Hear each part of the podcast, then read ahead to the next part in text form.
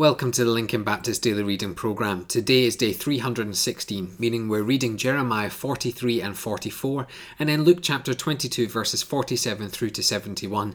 And if you've guessed it, that is right, we are now less than 50 days to the end of our reading programme and our daily devotions of 2021.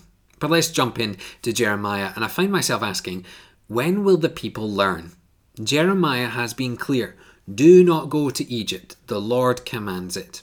What do the people do? Verse 4 and verse 7 They did not obey the Lord. It is so simple, yet seems impossible for the people. Do what God told you to do, not what you think is best. I must admit, this issue still plagues the church today. We know what God has commanded of us, we even willingly speak of it, but for some reason we're all too quick to find an alternative, one that is more palatable and to our liking.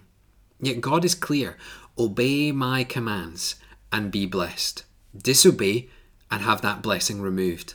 That is exactly what we read in chapter 44. For some reason, we think we can disobey God and still enjoy His blessing. We want both sides of the coin. We want our sinful desires and we want God to be pleased with us.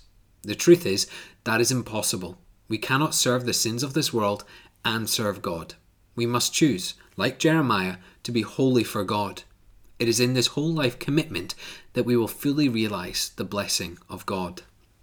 Let's head into our New Testament reading and into Luke chapter 22.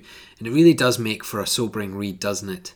Even more so when we understand that these are not mere words, but the very words of God, describing the events that led to the crucifixion of Jesus our Lord. The passage is split into three sections. First, the betrayal of Judas. And notice how he does this. He indicates which one Jesus is with a kiss. He fakes brotherly affection and in so doing hands Jesus over to the authorities.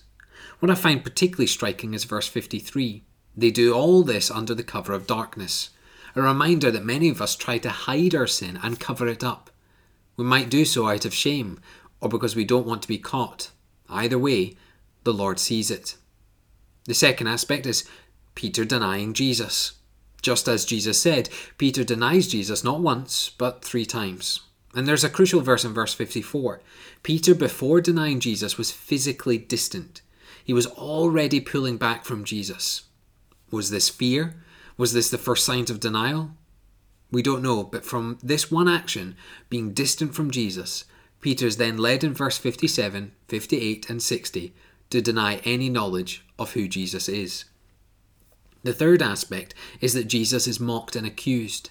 It is so sad to read of the joy that people found in punishing Jesus. This is how depraved humanity is. When they think someone deserves this punishment, they are overjoyed when they get to play a part in it. But notice who is there chief priests, scribes, and the council. All the religious leaders stood before Jesus with one aim to get him to blaspheme so they can execute him. How terrible when the leaders of God's people now seek to kill God Himself. Two things personally stand out in this passage how dreadful mankind is, and how lovingly gracious Jesus is.